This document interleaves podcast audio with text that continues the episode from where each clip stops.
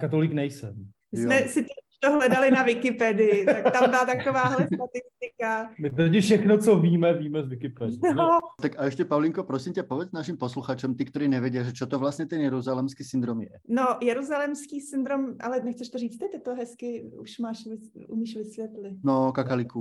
Jeruzalemský syndrom je takový stav mysli, že když se ocitnete, dejme tomu, v Jeruzalémě na nějakých exponovaných místech, kterých, dejme tomu, mluví Bible, tak začnete mít intenzivní pocit, že se vás to nějak týká, jako víc než je zdrávo. A najednou v sobě objevíte Mesiáše, protože o tom to tam víceméně všechno je. A najednou jako máte pocit, že jste to jako vy, kdo jako přinese tu spásu a tak. No. A pak vás zatknou, za chvilku blbnete, když jste, kazajky. Za chvilku blbnete, někde něco provoláváte, nosíte kříž, jak, jak dle libosti, jo, dle libosti, ono se to týká hlavně křesťanů, teda víceméně, takže operujete s křížem, různě se oblíkáte do nějakého prostěradla, no nakonec vás pravděpodobně seberou a zavřou do takového speciálního zařízení, který tam mají v Jeruzalémě pro tyhle případy.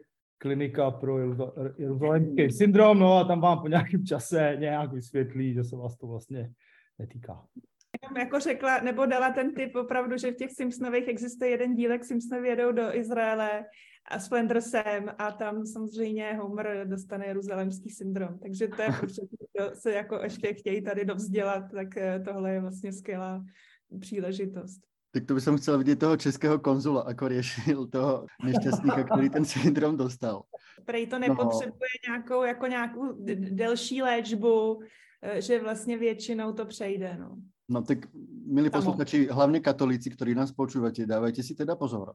A ak vyrazíte niekedy do Izraela, teda hlavne prvýkrát, dnes s autorskou dvojicou Pavlinou Šulcovou a Kakalíkom vyberieme na veľmi netradičnú cestu Izraelom. Obaja sú autory veľmi vtipného akéhosi fotosprievodcu zasľúbenou zemou aj pre tých najväčších neznabohov. Počúvate Košer podcast, denníka N a ja som Mirek Toda. Šalom, chaverim.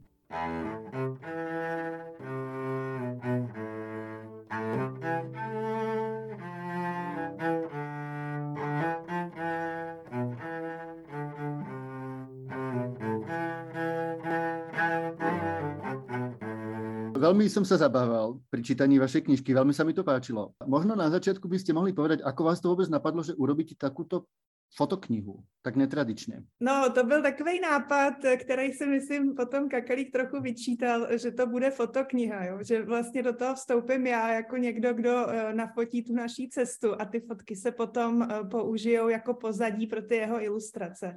Dokonce si pamatuju, že si řekl, že kdybys to kreslil, tak by to bylo už dávno hotové a jednodušší, jo? protože hm, samozřejmě technicky zpracovat ty fotky a i to množství fotek vlastně bylo docela těžké těžký, ale asi si myslím, že to vyplynulo z naší spolupráce a z té předchozí knížky a i z nějakých dalších projektů, kdy vlastně jsme to takhle začali eh, kombinovat. Ano, treba povedať, že, že Pavlinka a Kakalík sú tiež autory a veľmi pekné knihy, o ktorej sme sa pomerne nedávno rozprávali. Už tam bude Mojžiši. To vlastne taková Pesachová Hagada nielen pre deti, tak vo veľmi podobnej grafike vydali novú knižku. Volá sa Tak sme tady Mojžiši. Je to taký pekný sprievodca Izraelom, taký ten základ taký ten veľmi príjemný, vtipný základ. A nie len pre deti, myslím, že aj dospelí sa pri tom celkom zabavia. Teda ma prekvapilo, že vám tie fotky dali zabrať viac ako to kreslenie teda. no to je právě ono, no. Člověk podlehne kouzlu své ledosti a řekne si, než bych kreslil realisticky nějaký panoramata, tak je radši vyfotím. A tím jsem z obliga, protože fotka, dá se říct, že docela věrně zachycuje to místo. No jo, ale potom následuje samozřejmě komunikace, jednak teda s fotografkou Pavlínou, jednak jakou fotku použijete, mm ve finále vlastně je to úplně, bych řekl, stejné penzum práce, jako by to člověk kreslil. No. Je, to, je to taková past, kterou jsme si na sebe ušili, ale jako podle mě jako, je, funguje to. No, funguje. Ono je to vlastně příběh dvojice dětí z Denouša a Ráchel a jejich dědů a po cestě stretnú aj Mojžu. Nebudeme prezradať, kto to je. To se dozviete, jak si zabezpečíte túto knihu a prečítate, aby sme vás neobrali o moment prekvapenia. Cestujú naprieč Izraelom, začnete v Tel Avive, idete na sever, pozrite sa aj na juh, ste pri Mŕtvom mori a tak ďalej. Predpokladám ale, že táto kniha je asi nie je len výsledkom jednej cesty, ale asi viacerých skúseností, které máte s Izraelem. No, eh, Kakalík tam byl poprvé, takže ta jako je Aha. výsledkem jeho první cesty do Izraele a to byl i záměr, že, že vlastně eh, se nebude nic učit dopředu a studovat a že vlastně uvidíme, jak to na něj zapůsobí. Jo. Ale já jsem tam samozřejmě žila deset let a byla jsem tam hodněkrát na všech těch různých místech, takže já, moje role byla potom to samozřejmě nudně zahušťovat informacemi a, a, a ničit to jeho dílo. No a Kakalík teda, jaké byly tvoje dojmy z Izraela, když to byla tvoje prvá cesta? No, takhle, já v podstatě tý, v té knížce vystupuju, já jsem takový, nebo to ten Zdenda, ten malý kluk, ta postavička je v podstatě takové moje alter ego, jo. Já Třeba jsem třeba stále, stále, stále cikač. no nejenom. A eh, co ti mám na to říct? No, já jsem tam byl, ten výlet trval všeho všude 10 dní. Musím říct, že takhle jako intenzivních 10 dní jsem nezažil minimálně posledních 100 let. Jo. Takže já jsem se z toho, jako toho penza informací a zážitků sbíral relativně dlouho, takže já jsem už potom asi po dvou, třech dnech už jsem jel v takovém autopilotním módu, protože jo, co tři kroky jsem musel eh, jako něco přebávat, ať už jako nějaká, nějaká politická nebo historická nebo jakákoliv jiná fakta. No a na to nejsem samozřejmě připravený jako jiný člověk. Takže bylo to neuvěřitelně intenzivní. Překvapilo tě něco na Izraeli? No možná by bylo jednodušší se bavit o tom, co mě nepřekvapilo. Protože já, na rozdíl od Pavlíny, jsem v Izraeli nežil. Já jsem o Izraeli věděl víceméně zhruba to, co většinový eh, jako zástupce české populace, to znamená nic. Co jsem věděl, jsem věděl dost jako zkresleně, takže já jsem byl, jak, jak se to říká, jak výříkově vidění, no, víceméně pořád. No a teda tak povedz, co tě teda tak... Příjemně, nepříjemně, no, to je právě ono, to je právě ono. Jako, to strašně záleží, jak na to chcete koukat a jak jste naladěný. To znamená, když na to chcete koukat pozitivně a jste, dejme tomu, jako od, oddáte se, oddáte se ty pozitivní vlně, tak v podstatě jste jenom v úžasu, jak je všechno jako zajímavý. Jo? Každých 50 kilometrů jste v jiný zemi de facto, každých 30 metrů jo, máte nějakou památku nebo nějakou brutální historickou událost eh, nebo nějakou souvislost, takže jste v takovém koncentrátu všeho možného. Ale tak samozřejmě můžete si to užít i jako negativně, že jo. Můžete se oddat nějakým uh, palestinsko-levicovým tendencím, jo, a teď jako si říkáte, to je všechno nefér a tak dále, tak dále. Je to takový guláš, je to takový mix, neuvěřitelně uh, pestrobarevný, který je podle mě důležitý nějakým způsobem střebávat otevřenou myslí. Když se vám to povede, tak si to užijete. A k čemu si mal bližšie? Čo tě bavilo viac? Jeruzalém alebo Tel Aviv? Mě? Jeruzalém. Tel Aviv. Byl nuda. Tel, no ne, no tak Tel Aviv je takovej, uh, takovej Berlín nebo Manhattan jako Blízkého východu, no. Jako bylo to dobrý, všechno fajn, no ale tak Jeruzalém mě bavil víc, no. Hmm, tak vy začínáte hned krásnými Bauhausovými domami v tom Tel Avive a fakt jste bývalí v takom krásnom dome? Alebo je to ne. autorská licencia? ne, tam jsme bohužel nebydleli, ale ale jako pravda je, že e, vlastně Tel Aviv je zapsaný na seznamu dědictví UNESCO pro největší koncentraci vlastně tady těchto z těch funkcionalistických domů. E, když jsme tam natáčeli, nebo když tam natáčeli šumný stopy s Davidem Vávrou, tak ten dokonce i říkal, že vlastně to člověk prochází, jakože to je jako kdyby člověk šel učebnicí moderní architektury. Oni opravdu jako jsou čtvrtí, kde, kde ta koncentrace je velká a tak jako jsme to tam chtěli takhle vlastně zapojit. Ano, ten Bauhaus je naozaj okuzlující, je to tiež pre mňa jedna z najvecí v Tel Avive. A mne sa páčilo, že, že ste to ne, nevynechali. A, aj si to, myslím, že celkom pekne nafotila. Že fajn. Že tam, a tam potom vlastne, ešte potom veľmi sa mi páčila jedna vec, keď ste kráčali po tej jednej z tých tried, kde sú tie Bauhausové domy, tak ste si všimli tú sochu, to, tý žl, žltý kachny, ktorá rozpráva o tom, ako, ako ju naháňa chlapík na koni. Tak ja som si to vlastne nikdy nevšimol, že, že to ma vlastne tak potešilo, že stále je čo objavovať, že toto mi napríklad ušlo. ako tu kachnu naháňa ten prvý starosta teda Tel Avivu, že jo. No, mě zase potěšilo, že jako mě pochválil, protože se mi nedostává. Ne, ale s tou kachnou, no to je ještě, to má samozřejmě ještě úplně jiný rozměr, protože kakalík má tady alter ego své kůře žlutý takže ta kachna se tak i jako nabízela. A to je vlastně známá věc, nebo to je vlastně izraelský televizský ilustrátor, který měl tady tuhle tu kachnu, která vlastně taky komentovala politiku eh, a vlastně všechno a dost se k tomu lidi vracejí. Je to taková věc, jako která patří k té místní kultuře a tak vlastně nám to přišlo super to tam takhle zapojit. I vlastně v té knížce jsou eh, víc, víc těch věcí, takových jako detailů. Ty jsi říkal, že to je pro začátečníky, ale vlastně jsme se snažili, aby si přišli na svý i ty, co, co něco vědí. Jo? Buď ať si jako tak nostalgicky zaspomínají, anebo přesně jako, že v tom jsou takový, je tak jako prošpikovaný takovýma detailama, a i nebo třeba různýma uměleckýma uh, referencema, nebo vlastně referencema na nějaký umělecký díl, ať už v Izraelském muzeu, nebo v Jeruzalémě, nebo takhle přesně v Tel Avivu. No. Určitě mě potěšilo, že na konci tam máš sériu fotografií z graffiti. A nevím, teda to asi z viacerých štvrtí, nevím, předpokládám. Že, alebo ne, to, je, to je v podstatě Florentin, jo, to je jižní Tel Aviv. Ano, to je vynikající. To je na jednom místě, no. no.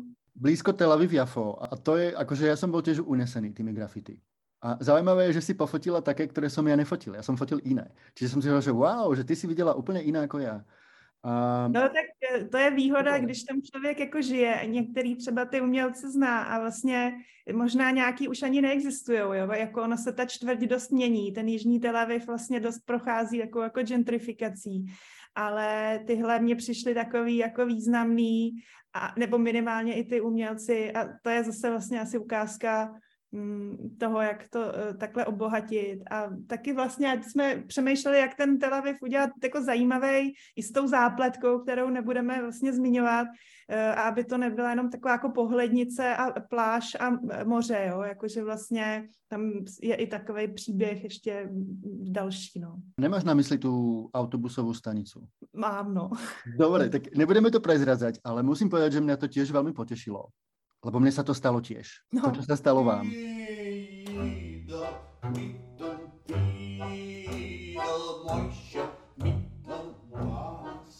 A jinak, že vraj uh, ju jdu zbůrat. No, to, to se o tom mluví už prostě asi deset let. Uh, já jsem se tam mnohokrát ztratila. Jednou jsem tam omylem narazila na soutěž Miss eh, Filipíny, protože je tam vlastně hodně jako gastarbeiterů z Filipín a i vlastně z dalších zemí, co takhle vlastně žijou kolem té autobusové stanice. A kdo to nezná, tak se vlastně jako najednou až jako v šoku, že, eh, že něco, že jako je v Izraeli, že to vlastně působí strašně bizarně.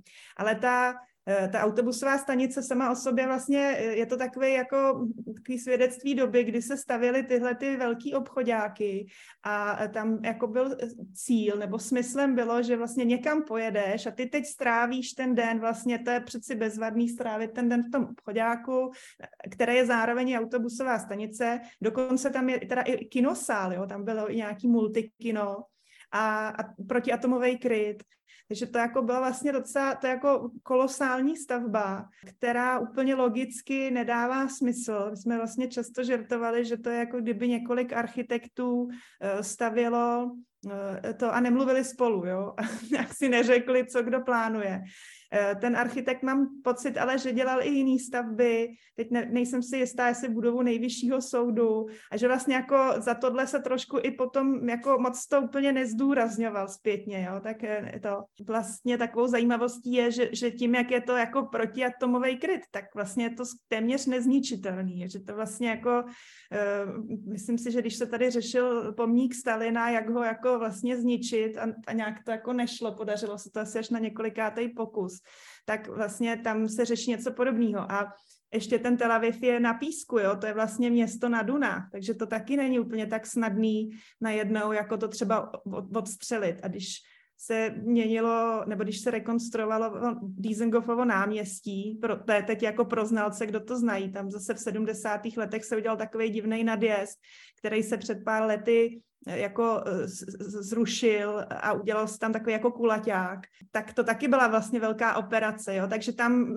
si myslím, že jako konstrukčně to není vždycky tak lehký, jo, jak by si třeba člověk dovedl představit, no, tak, tak sama nevím, jako řešilo se, jestli tam mají být nějaký galerie, dokonce tam i v jednom patře jako byly nějaký galerie jednu dobu, je tam centrum Young Yiddish, vlastně takový Yiddish divadlo úplně vlastně svět sám pro sebe, plus spousta bizarních obchodů a vlastně je to takový jako zvláštní, jo. neříkám, že to jako je úplně hezký, ale je to takový nějaký mikrokosmos, který teď bych řekla asi, že už je i součástí. Konce existuje, tuším, český dokument eh, jako Central Bus Station, který se jako tím místem víc zabývá a vlastně jako mluví s různýma lidma, co tam jsou, co tam jako mají nějaký jako obchody nebo i tady tyhle ty různý um, jako organizace, no. To Janky, když určitě stojí za zmínku. Ale no, teď jsem teda odpočila úplně pro fajnšmekry. Neměli byste říct název třeba toho místa nebo tak? Já bych to třeba vůbec nepochopil. Jo, Central no je to prostě autobusová, stará autobusová stanice, nebo ona není stará, ona tam byla starší, ta pak, ta byla jako vlastně jako z těch 30. let, uh, ta pak přestala být funkční a prostě postavila se v sedmdesátkách tato jako obří věc. Myslím si, že jako samozřejmě tam se i odráží nějaká jako bezpečnost, aby tam byly nějaký vchody, které se dají kontrolovat, ale asi za mě je to takový dost, dost nefunkční. No. Existuje vlastně potom v severním Tel Avivu eh, jiná autobusová stanice, takže eh, tahle ta, ani nevím, jako já, když jsem jako mohla, tak jsem tam tudy nejela, no ale je tam vlastně i vlak, no, vlaková stanice. A to je taková věc vlastně jako super, že teďka už je vlakový spojení z Tel Avivu do Jeruzaléma, takže ani není nutný jezdit autobusem. Vďaka vlaku je dostať sa z Tel Avivu do Jeruzalema a náspäť veľmi jednoduché. Pre všetkých, ktorí sú teda zvedaví, čo sa mne, ale, ale hlavne aj Pavlíne Kakalíkovi stalo na tej nemenovanej autobusovej stanice, tak uh, siahnite po tejto knižke, ktorá sa volá Tak sme tady Mojžíši.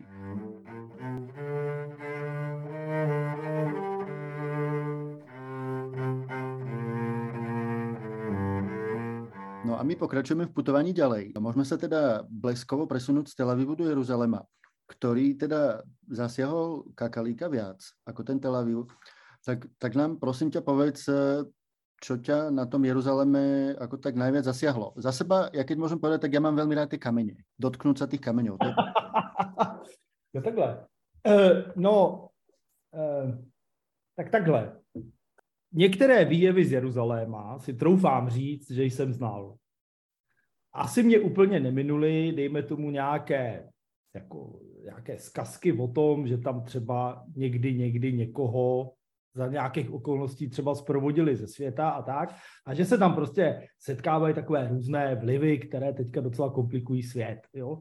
Takže najednou jste na tom místě, no tak chtěla nechtěla, mě to trošku nějakým způsobem rajcovalo, to je prostě fakt když ty pohlednicové výjevy nebo výjevy eh, z dokumentárních filmů a tak dále najednou vidíte na vlastní oči. To bylo jako super. Protože vždycky vidíte i trošku bokem, takže to jako dáváte do nějakých, jako, můžou z toho vylízat docela vtipný souvislosti. No. Tak to mě samozřejmě jako dostalo, tak eh, to nepopírám, že jsem tomu trošku jako podlehl, jo, takovýmu tomu trošku tomu turistickému, tomu turistickému kliše, jo, to jako nepopírám, no. Takže v první, v první fázi, v první fázi mě samozřejmě trošku eh, dostalo eh, jako starý město, což asi není nic jako tak jako atypického, no ale po dvou, třech dnech samozřejmě člověk jako začne vnímat i to okolí hradeb, jo, projede se třeba tramvají, jo, i do jiných čtvrtí a tak dále. A najednou si člověk říká, že kdyby měl na to víc času, tak eh, by se dalo říct, že ve finále by asi možná, mm, nebo kdy, kdybych měl na to víc času, nebyl tam, dejme tomu, jenom tři, čtyři dny, tak bych potom teďka ve finále možná mluvil úplně jinak. Jo? Protože vlastně ten život okolo je svým způsobem z jakéhokoliv pohledu jako dost zajímavý ten koncentrát různých jako náboženských skupin, různých jako, jako totálních všech vlivů, co si člověk umí představit, napětníků, jako vytváří to zvláštní napětí v dobrém i zlém. Je to prostě zajímavé. Takže když jsem jako překonal tu turistic, ten turistický šok a mohl jsem se trošku jako nadechnout reálným životem, tak potom ve finále ten reálný život byl vlastně možná i zajímavější. Pro mě osobně. Jako podívat se do ultraortodoxní části, jo, nebo do palestinské části, on konec konců, eh, on jako projet se třeba tou tramvají, co tam je, jako, jako, jako řekněme krátce, a člověk si jako představoval, jaký to asi muselo být, když tam ta tramvaj nebyla, tak mě oblíval pod hrůzou, jak bych se tam pohyboval a tak dále. Tak to jsou takový osobní, malý vítězství, tragédie, jo, který, kterým jsem tam jako byl vystaven. Takže takhle, musím říct, že samozřejmě mě dostalo staré město, ale kdybych tam byl díl, tak věřím tomu, že bych se asi jako dostal hloubějc a dál. Já jsem si vlastně teraz uvědomil, že vy jste tam neboli, teda v knižke nie je Hotel King David. E, není, no, ale e, tam spousta věcí teda není, jo, protože přesně to se jako nedá, jo, to vlastně teď i teď zpětně, když si tou knížkou listuju, tak si vlastně říkám, že je toho tam hrozně moc, ale samozřejmě přesně, tam jsou takovýhle jako detaily, který to, to, to by prostě, to bude na v druhém díle, jo. Na tě druhý díl? Ne, nevím, tak ale jako samozřejmě, že vlastně to je všechno lákavý s tím dál pracovat.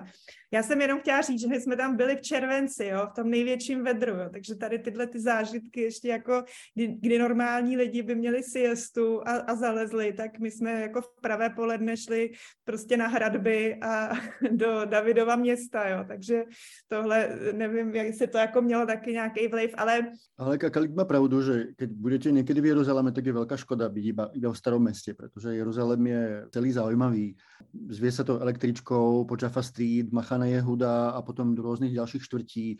Je tam, je tam potom ta časť, eh, kde žijú, ktoré sa hovorí tá britská kolónia, ktorá je architektonicky veľmi zaujímavá a tak ďalej. Je tam veľa, veľa veľmi zaujímavých vecí. Určite nie len staré mesto. A my teraz pokračujeme ďalej v našej ceste, po ktorej sa vydal Zdenouš a Ráchel eh, v knižke Pavlíny a, a Kakalíka. V tej knižke treba povedať, že okrem toho, že ukazujú ako keby tie highlighty izraelské, tak aj trošku vysvetľujú kontext historický a trošku aj ten náboženský trošku ten politický, nie je veľmi dohlbký, ale len tak trošku. Mne sa napríklad veľmi páčilo, ako si Kakalik nakreslil, ako si sa vyrovnal vlastne hrdinstvom eh, na Masade. Že to bolo tak pekne minimalisticky vysvetlené a mal som pocit, že asi sa ti celkom možno aj páčilo na tom mieste. Už jsme taky byli v pravý poledne. Takhle, my jsme den předtím měli strašný konflikt, který jsme řešili nějakým místním eh, lahodným mokem a takže já jsem na té Masadě byl, jako takhle, byl jsem na tom líp než Pavlína, jo. ale jako utrpení jsem cítil na každém kroku, jo. Pravý poledne, žádný stín, jako bylo to příšerný prostě, ale jako jo, jako jo, ta, ta, jako takhle, o Masadě jsem já předtím nevěděl a to musím říct nic. Já jsem prostě nevěděl, že něco jako Masada existovalo. To říkám úplně otevřeně, a to si jako úplně nemyslím, že jsem jako úplně nějaký jako dezolát, jo. Ale prostě je to tak, jo. Takže já jsem prostě vůbec nevěděl. Já jsem prostě přijel k nějakému kopci, tam byla rovka, my jsme se moc nebavili, takže Pavlína nic neříkala. Bylo nám blbě, teď jsem se vyvez nahoru, jo, teď tam, eh, teď tam všude turisti a tak, tak jsem jako pochopil, že je to něco důležitého, což, což co v Izraeli není důležitého. Takže to bylo všechno jako fajn. A pak najednou tam jsem se nějak rebootoval, a tak jsem se to začal zajímat, o co přesně jde a tak. No tak ta story je jako kolem tohohle místa je samozřejmě jako, jako vynikající. Jo? To, jako o to žádná. Jo? To byste mohli udělat knížku jenom o tom místě. To je prostě problém Izraele, jo? že ta zkratkovitost nebere konce. Jo? Tam, jakmile se člověk jako nadechne, jak chce něco říct, dejme tomu o Masadě, tak pomalu, aby psal knihu o 600 stranách. Jo, jako... Nazvaný židovská Že vlastně nejhorší na tom bylo furt se soustředit na to někde jako neulítnout, jo? udržet to v nějakým rozumným, jak to říct, no, takovým heslovitým nějakým módu, no. To, je jako těžký, no. Jako, jo, a zase, jo, dozvěděl jsem se, že jako Herodové byli dva, což jsem nevěděl, a to jsem myslel, že byl jeden, a tak dále, a tak dále. A, a to, to, to, se jako nabaluje, jak sněhová koule nebere to konce kraje, asi se tomu říká dějepis nebo historie, jo, kterým evidentně já mám teda vážné, vážné mezery, to znamená, že každý. A, no, a tak, no. Takže ano, to místo je samozřejmě unikátní, to, to žádná. A, no. a je to teda taková reklamní vsuvka zase, že existuje vlastně americký velkofilm z doby tady těch velkofilmů a e, ten se jmenuje Masada, tak e, pro zájemce tady doporučení. Takže boli jsme v Tel Avive, v Jeruzaléme, chvíľku na Masade. Ako sa ti kúpalo v mŕtvom mori, kakalíku? Těch 50 stupních Celsia. No takhle, eh, když jsem byl malý, tak a já nevím, jestli tam babička byla. Já myslím, že nebyla, že si to někde přečetla, ale tvrdila mi, že v mrtvém moři se člověk neutopí, protože ho to nadnáší. A to si jako pamatuju z útlého dětství, že to mě jako fascinovalo. Takže ano, když jsem se já blížil v plavečkách do mrtvého moře, tak samozřejmě jsem si na to vzpomněl a hrozně jsem se těšil, jak tam budu jako špunt ale nikdo mi už neřekl, že ta voda má asi 60 stupňů. Teď jako, takže to bylo jako v zásadě utrpení. Samozřejmě mi to nateklo do očí, jako, jo, to, jako, jako, nebylo to jednoduché takhle, jo, nebylo to jednoduché. A bylo to samozřejmě ten den po té masadě, takže bylo ještě blbě, jo, a s tou podcovinou v, v mrtvém moři to není úplně jako ideální jako kombinace. Životu nebezpečné. to bylo fakt jako polívka, to bylo vlastně strašný. Ta voda byla teplejší než vzduch a, a jako, eh, no, ne, jako člověk by si rád osvěžil, ale to nešlo, no. no. Prostě asi jsem ještě nikdy nezažil ve volné přírodě, abych prostě vlezl do vody, která je teplá jak voda ve vaně, jako, a vylezl ven, kde je 50 stupňů a ochladil se. Jo, to mě jako musím říct, to mě dostalo. Jo, jako, takže co má to říct, no, byl to zážitek opět. Jo. Asi trošku jiný, než bych čekal, ale by... Pre mňa určite prvá návšteva Mŕtvého mora bola jedna z najveselejších zážitkov v Izraeli. Je to, je to vlastne naozaj šokujúce. Ja ako študent žurnalistiky, ja som sa najviac tešil na to, že vraj sa dajú čítať noviny a tým, že ležíte v mori. A tomu som nechcel veriť a naozaj sa to dá. Už len kvôli tomu stojí za to ísť do Izraela. Zažiť túto skúsenosť. To jsem jako taky nevěděl. Jo. Já, jsem, já si pamatuju, že jsem vždycky viděl právě fotky lidí, kteří si čtou noviny, mají na, na hlavě nějaký veselý eh, klobouček a vypadá to tam prostě parádně. Prostě Karibik, kterým se neutopíte. Jo. Přitom to, a pak jsem viděl někde fotku, myslím, že mi to ukazoval nějaký kamarád, a to mi se říkal, co to je, jako vypadalo nějaký jako hnědouhelný doly, vytěžený, zaplavený, no to je mrtvý moře. To je možný, to vůbec, to vůbec, ne, to vůbec nějak nezapadá jo, do toho, jak si to já vybavuju. No a na místě to člověk pochopí, no. jo, že to je vlastně svým způsobem takový jako, vlastně svým způsobem temné místo. No a ještě já to doplním, jako že vlastně jak vysychá, jo, tak, tak vlastně strašně se to mění. Takže třeba já, když si vzpomenu na svoje první jako mrtvý moře před x lety, tak teď ty místa kolem nich jsme jeli a to je prostě měsíční krajina a to jako je úplně jako apokalypso, by tam někdo natočil, jo? že vlastně se to celý posunulo a tam, kde se dřív člověk jako nevím, před pěti, deseti lety koupal, tak už vlastně vůbec nemůže a celý to zařízení, který kolem toho bylo postavený, tak vlastně je, jako je město duchu, no. Tak to, to bylo jako pro mě teda vlastně jako i dost depresivní zážitek. Tak ono sa tušíme, v knižke to máte, že hovorí, že nejaký rok 2050 a možno mŕtve more nebude existovať. No, to niekde Kakalík našel na Wikipedii. Hmm. A keď sme ešte pri Kakalíkovi, tak my ešte prezradíme našim poslucháčom. Vy v Bratislave, ktorí ste boli niekedy v Slovenskej národnej galérii a so svojimi deťmi ste hádzali meké loptičky po tých škrečkoch, ktorí tam sú, tak David Kalika alias Kakalík je vlastne ich autor. Čiže veľká časť a musím uznať, že mne sa tá ako keby časť tej výstavy v Senege veľmi páči, je to veľmi hravé. Čiže veľmi sa teším z toho, že sme sa dnes aspoň takto cez Zoom stretli. No, tak děkuju, no. Tak a ještě nám povedz... Já nevím přijímat pochvaly, jo, takže já nevím, co s tím, ale jako jo. No. Mělo to tak být. Je, je to von, je to, je to von.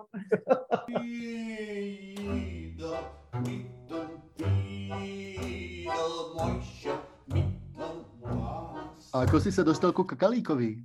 To nám ještě povedz. K tomu, jako k tomu... Prezývke, no. no.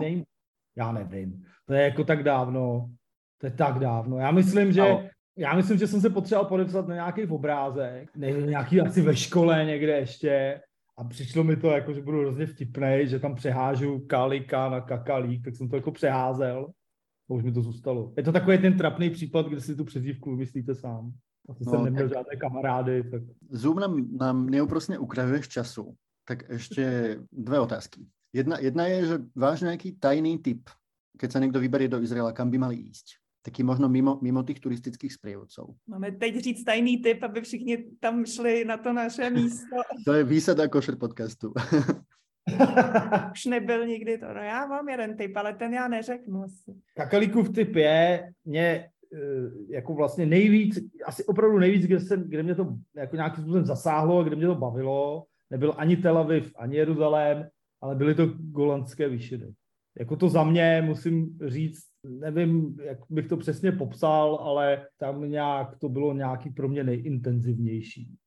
Samozřejmě ta historie a všechno to okolo, to je samozřejmě dokonalý, jo, to mě prostě dokonale vyhovuje, prostě opuštěné tanky v krajině a tak, to je prostě perfektní, ale to místo samotné je nějakým způsobem jako zvláštně magický, je to celý takový nějaký jako nervózní a zároveň plný klidu. Mně se líb, nejvíc asi líbilo tam, jo, takže kdybych někam jako se potřeboval odstěhovat, uklidit na penzi, tak bych si vybral asi nějaký kibuc na Golanech, no. Asi jo. Teda jako to mám stejně, tak to je blbý teď to jako se takhle opičit. Ale já možná řeknu vlastně ten kibuc. No, my i v knížce máme staré fotky eh, Rudyho Weisensteina, to je původem Čechoslovák, fotograf, docela takový známý těch nostalgických fotek z Tel Avivu, ale nejen.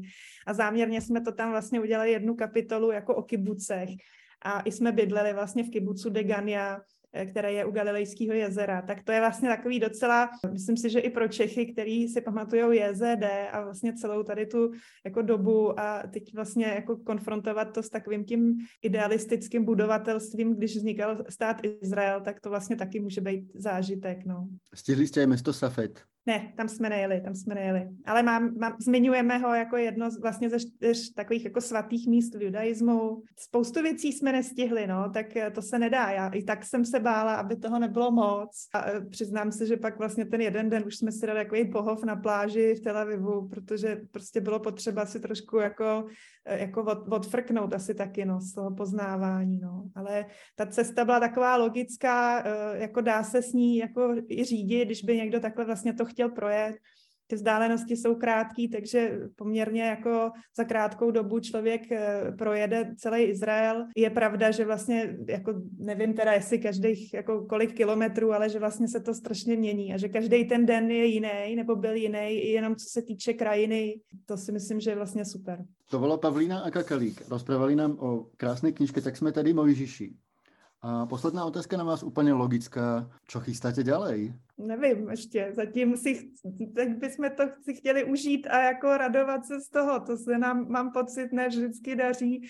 Člověk, my jsme tuhle knihu udělali za půl roku, jo, což teď mě vlastně přijde strašný šílenství. Tak teď ještě bych si tak jako chtěla chvíli jako užít ten, eh, to, že je venku a že vlastně si myslím, že se podařila. Ale, ale uvidíme, no. Jo, řekla jsi to hezky. V podstatě nemáme žádné plány, ale nějak se mi nechce věřit, že by to u toho skončilo. Máme pro všechny, co to vlastně zajímá, co, co děláme, tak máme stránku Judaism Fun Again. Com. Trochu se to vztahuje i k tomu, když jsme se minule potkali v Bratislavě, tak vlastně bych řekla, že o to jsme se asi snažili, takže tam jsou všechny videa a tady knížky a tam se třeba i objeví nějaká novinka, když bude. Tak, Počuli ste Pavlinku Šulcovú a Kakalika a počúvali Košer podcast denníka N a vám všetkým prajeme pekný týždeň. Šauatov a možno sa uvidíme v Izraeli.